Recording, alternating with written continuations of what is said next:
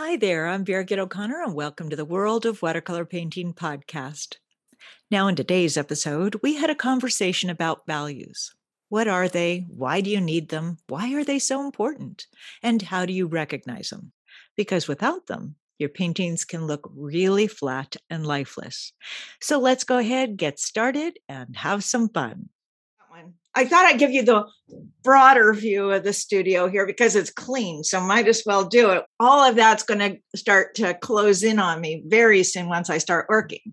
So, with that landscape way up there, that was because I was trying to just explore and play with color and thinking like what you said with it like with a lot of stuff happening in our lives at the moment so what can we do to keep it super simple without and paint because you know, like you'll hear um, like creative expressions or whatever you want to call it.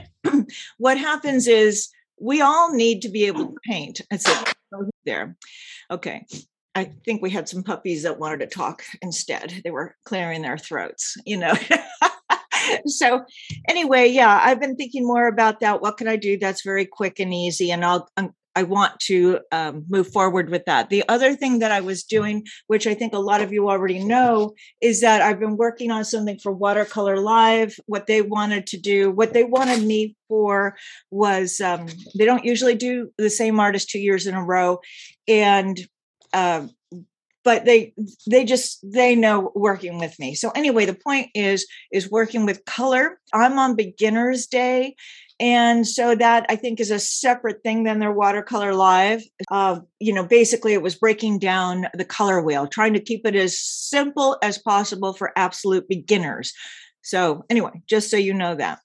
And let's see. So today we're going to just jump in here. Um, what I was going to do is look at some of your paintings. And I also wanted to give you an idea of what I did this last week for the Northwest Watercolor Society. What the common thing, which is the same thing that is happening in your paintings, is that uh, we generally just need values you know you've got you're working on the color it's values and tina I see you nodding. So basically, we've talked about that, right? That was one of your weaknesses, right? Do you do you would you like to add anything into that at this moment?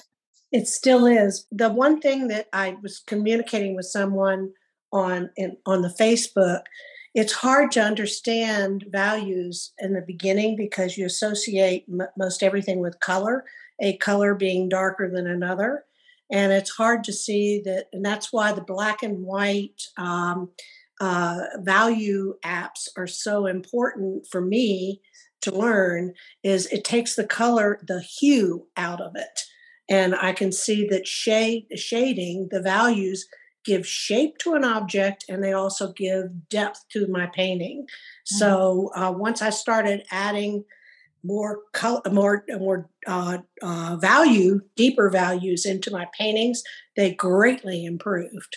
Thanks to you. Oh, thanks. You know what I never really realized because like uh, being in my own studio, doing all my painting, and, and then being forced to break things down. I never saw things really in black and white like that. You know, it was always color, and I can see the range of values in um, color. So, what really was a light bulb moment for me is when I did a workshop and I had one of my students that was doing landscapes. And she really explained to me how she could, like what you just said, how she could not see the values. And the only thing she could do to see them was first do it in black and white. And then it made sense that why people make thumb, thumbnail paintings and things like that, value sketches, which I never did. I just dive in. I, you know, I am like jump in completely. so that was, and like by teaching all of you, like when I was talking to Carla O'Connor this last week, one of the things that she was saying, what she misses about uh, uh, traveling is being able to be inspired by everybody, you know, by uh, the one on one. But what we have here is exactly like what we have in something like that, but with a lot less it's uh, to me it's way more time efficient. I do miss uh, physically seeing everybody but you all inspire me you know hopefully i'm inspiring you you inspire me I thought of you, Tina, this morning when I thought about uh, uh, not necessarily about the values, but what I also want to get into is doing that driftwood, doing that sand, thinking about the atomizer. I thought about the atomizer this morning and I thought, could it have been so simple as that maybe I shouldn't lean like that and I should lean like that? That was the other thing. Oh, that didn't work. No, I tried that nasal thing. That didn't work either. So let me just tell you what I'm talking about with the nasal thing. Talking wherever I have my atomizer, I think I put it away because it wasn't working. But if we take this nasal thing, we were thinking that maybe, you know, you put that on there, it was going to do, it didn't work for me. It, it, did the work for you. But what works for this silly thing, which was really interesting. It doesn't look so appealing next to your art supplies, but it was fabulous for taking water and then just releasing a little bit. I liked the control. I thought it was brilliant. So kudos to you. Five stars to Tina. All right, so let's dive in. Let's take a look at some of your paintings here. We're going to start with your paintings first, and then I want to show you what I did with the Northwest Watercolor Society. We're just going to glance at these because we see a lot of these over and over again um, as we go. So when we talked about, let's see, I'm going to get out of this for one second. I want to show you the uh, actual where this is. Okay, so there's our little boat here. This is the boat's name is Eeyore, and this is looking towards Stinson Beach. There's land back there. It really depends on what position you're in. Like when I took this picture, I was looking down upon it. Okay, so that gives you a, a, reference, something a little bit more of what that is. And then when we look at your paintings, again, the goal was working on reflections, getting shape, working on water, trying to uh, sink the inside of the boat so you have some depth. So that was the goal.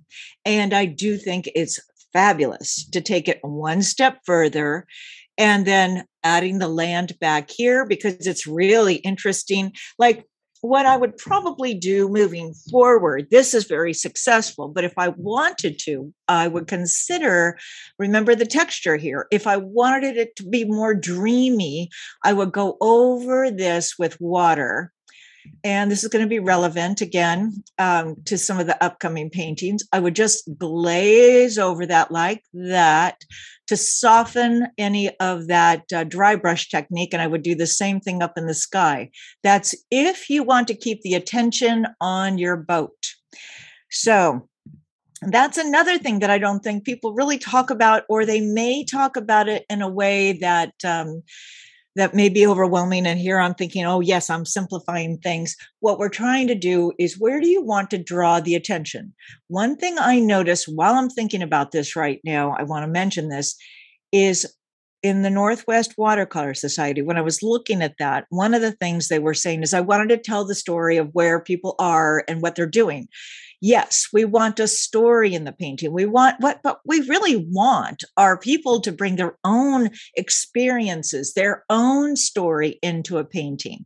So if we tell the whole story, it it really doesn't leave anything for the viewer's imagination. So that's something we want to think about. We yeah. want to go pull the attention here. I would work more with your color in your water. That just comes with practice.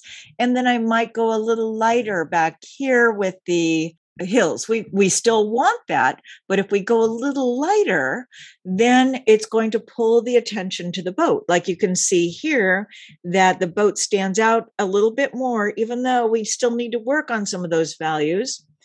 It's and that how we're going to do that is deepen the color.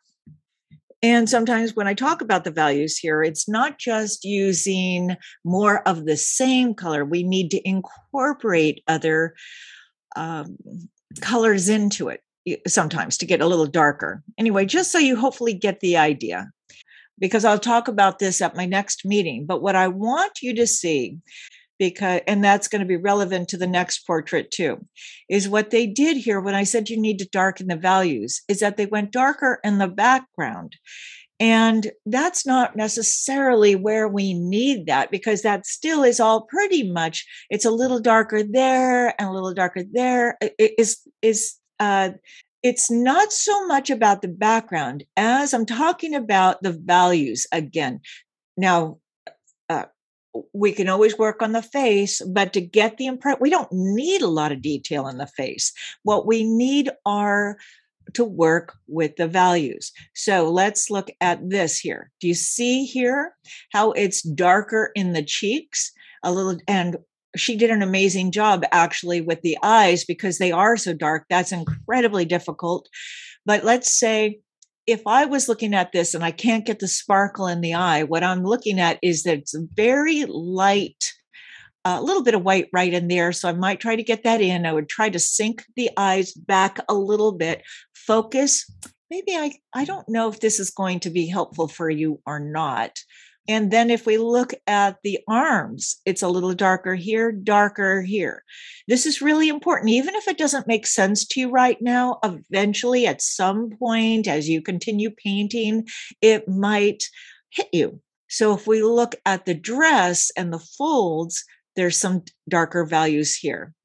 You can see she started to, but kind of worked with the background instead. So I don't think she really understood what I was trying to say. And again, if you post in a Facebook group, that's not necessarily where I'm spending all my time. My time is here in the meetings and in the meetings with the uh, because uh, thank thank you, Sue, for for for uh, monitoring everything and drawing things to my attention when needed. So just to show you in comparison. I'm looking at what she's already done, and then I could always refer back to the reference photo, but I'm looking really at where she's already got some values, where uh, it's like the map is already there. We just need to pull things out. And maybe it be darker down here, and we need to go a little darker underneath the chin and work at the face. So I'm not going to go really in depth in this one, but that is what I wanted to draw your attention to. Hopefully that makes sense. And I will try to come back to this in our portrait class. We were also going to talk about this next week when we are in the class. If you think about the background here, look primarily, it's all very, very uh, um, very much the same tone. By going a little darker there, you can see the attention goes to the face. Now, she's got dark hair, so how do you handle that? If she's got the dark hair, you're still going to have some, you have to create contrast. So we've got obviously dark right there that pulls her face out. Her hair is, it would be a little lighter. So we'd go a little darker back there, depending on what we want to do. But here, my attention was drawing it onto the face. And hopefully that gives you some idea. We want to work with our values. And uh, if you, I think if you pre- preview some of the previous meetings, you'll see what uh, I'm talking about. Also, with this, I see that you're doing a lot of dabbing. Use your water, lift up your paper, allow the color to run. So that's what this one's all about. It's not so much about trying to create the landscape as it is working with the medium. And then for this one, I am so happy with what you did with the cliff here. Really great. You did a lot more in here. That looks good. This is what's distracting right through here, those edges, because the hard edges are drawing your attention. We can see them if you glaze over them and soften the line. We'll know they're there, but then the attention will come up here. You did a great job excellent, excellent job with your cliff. And so that's why when I'm talking about uh, the values, it's all very relevant to each painting. But if I'm go- I'm trying to take advantage of where you already have your highlights. So if I go a little darker there, that's going to pop out. I would use a soft, not wet brush and uh, soften that edge so it doesn't stay like what I have here, but I'd be working with our color. Okay, then it, it gets stronger. Now, if we really want to make this color pop, down here, you would have a bit more of a yellow green because that would be going back to the color wheel. So, not only value, we're thinking about complementary colors. Okay, hopefully that gives you a, a fairly good idea. The complementary color on the opposite side of the color wheel is going to make that other color pop. We've got that um, magenta up there. And when we use yellow green side by side, they'll really pop. So let's look at this. Okay, complementary colors side by side, they'll be brighter. Okay, so this is what I'm talking about in that video, just so you know, uh, for Watercolor Live. Side by side, they pop, but if they mix together too much or you overwork it or the color continues to blend, it'll neutralize and it can get muddy. So those are those are some of the things that uh, we would need to think about. Now here, there really isn't anywhere to really focus on. Her horse was gorgeous, but you know, really, who? And I I thought, okay, what does she want to focus on? Is it the light on the back? which is nice. But you've got a woman you know, in a sports bra and her a little leotard and it's like eh, okay she's telling oh i think what she wanted what she wanted to tell the story i think in this. And then they talked about possibly putting some chickens down below and other things and i thought what i ended up talking to her about is eliminating the woman on the top focus on what's working in the horse work with the light not necessarily that she needs a chicken or something down there because it ends up turning into something cute rather than a piece of art where we're looking at the values. She could also end up redoing um, oh, uh, you know, on the light on the horse. So, anyway, I don't need to go into too much uh, depth in this. We did that at the meeting. And here, this was another gentleman's uh, painting from Alaska. And what I suggested to him, his brushes were too small, lots of fiddly lines. We've got this problem right in the middle. And I couldn't really you know, we've got the light greens back here and the blue, so he doesn't have a range of color. And he needs to work with his values because everything looks very, very flat. He doesn't need to also put all the detail in the face because no one's really going to see it at that distance. This was his reference photo, some famous artist from Alaska. And if you look at the hill, here, the mountains, it has the blues in there. So real, uh, the reason why we have the blues in there is that it's cool. It's also giving us the impression of that cool Alaska and the feeling of uh, the temperature of the painting. And what he said here is what he wanted to do is show how the mountains really have this beautiful green on them. And that's wonderful but again, what kind of experience are you trying to bring into the uh, painting? This seems, even though it's a cooler blue, it's a well, it's a yellow blue, you know, or a yellow green. Sorry, it doesn't really it doesn't translate into the action of what's happening. So I was trying to talk to him where he needs to go darker with his values and I know this looks like a bunch of squiggles. So that's why I had to show them in progression how to get there instead of this, because it's definitely not going to make any sense. But here, this was another painting he did, and it was very difficult for me to understand. First of all, what was he trying to convey? I understand. I get perhaps what he was trying to do was show the hand um, the hand, you know, and how complicated the hands are. And I thought, all right, if that was his idea, then we need to work on values. And I thought, well, what is this? Is and I asked him, and then he said that was celery soup. And I thought, okay, all right. And then, but if we look at this and the tablecloth that competes with what's on the um, plate here. But what he also has out here is this amazing landscape. So why not focus on this out here instead of like the hand? And so I said, so why would, what was your thought process on this? What he wanted to do, which was interesting, is that he, and it's made me think about it, is that he wanted to give the impression of you, the viewer, sitting there eating this and looking out the window. I thought, oh, okay. But see, I wouldn't even know what kind of soup that was. So then that made me confused and I couldn't understand. And plus, it doesn't have any depth. So it kind of overtaxed my little brain instead of me having the idea of being in that spot, uh, spot being able to uh, just kind of easily fall into the painting.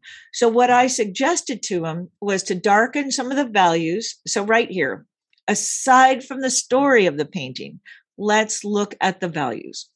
All right, this is what he's got. Everything is pretty flat. And if he goes a little darker back here, it pushes the background back, pulls the hand forward. And if we add a little shadow underneath the plate, no matter what kind of soup that is, we're going to be able to start. It still looks flat though up here, but I, you know, there's only so much I can do here. So in this area that pushes the tablecloth down, pulls the plate up, and then by adding a little shadow underneath it, then it lifts it up. Then thinking about the window in comparison, like this is what we have here, right? Then let's add a little color into it. And you know, I have only uh, limited colors I can do with my tools. But by doing this, it gave a boundary and color in the background. Then for this one, this was the reference photo. And then this is what they did. So again, it's very common. What we're trying to do is we try to paint everything that we see. So they're seeing all of this. They're using a small brush. So how can we simplify this? There is so much there. So if we go ahead and just again look at some, let's try to unify shapes. So you're going to think of shapes, values, and color. And right and the size of the brush that you're using you can see we there's so much to look at. We don't know where to look. And if we go here, then we're starting to eliminate some of the excessiveness and uh, direct the viewer. So if we go into this, let's see, this was, I thought this was interesting. Now, these were some traveling um, uh, actors, which I thought was interesting. Let's see, is this okay? And this is what she came up with. And I you know, my first thought was I didn't understand what all I didn't I per, personally as a viewer didn't know who they were, so it didn't really mean anything. I'm looking at it as a bunch of uh, gentlemen there that have a lot of character, and I thought they were fascinating with their features, and then I didn't understand what the happy faces and sad faces were and but it didn't matter it just i mean it's something i thought about. And then she went darker with the background to keep the focus on the people and i thought she handled that well. But there's also other ways that she could have handled this. So we discussed this. And my first thought was okay if she had this, if she broke up the space with color, it makes it more interesting, festive, and we're able to have um, the focus stay on the individuals and she could still keep those faces in there because I would assume that probably meant something to her. And what she's doing is uh, telling the story, which I wouldn't understand at the time, is that it is about the actors. So she's telling her story, but I can still deal with the faces, and she's broken up uh, the background right now we would risk overworking it, but she could have, if she wanted, to have a darker on some spots and then have a lighter value around here.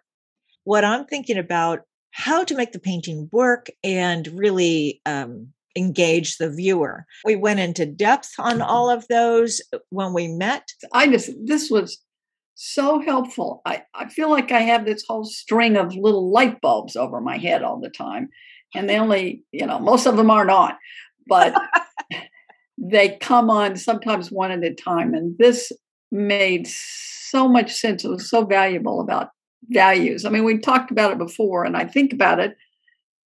It's challenging to do, but something about your demonstrations and everybody's comments today just sort of made a, a one of the bulbs go on. I think. Thank so you. Thank I you. now have a pile of paintings that are unfinished that I feel like I can look at a little differently. So thank you. Absolutely. You're welcome.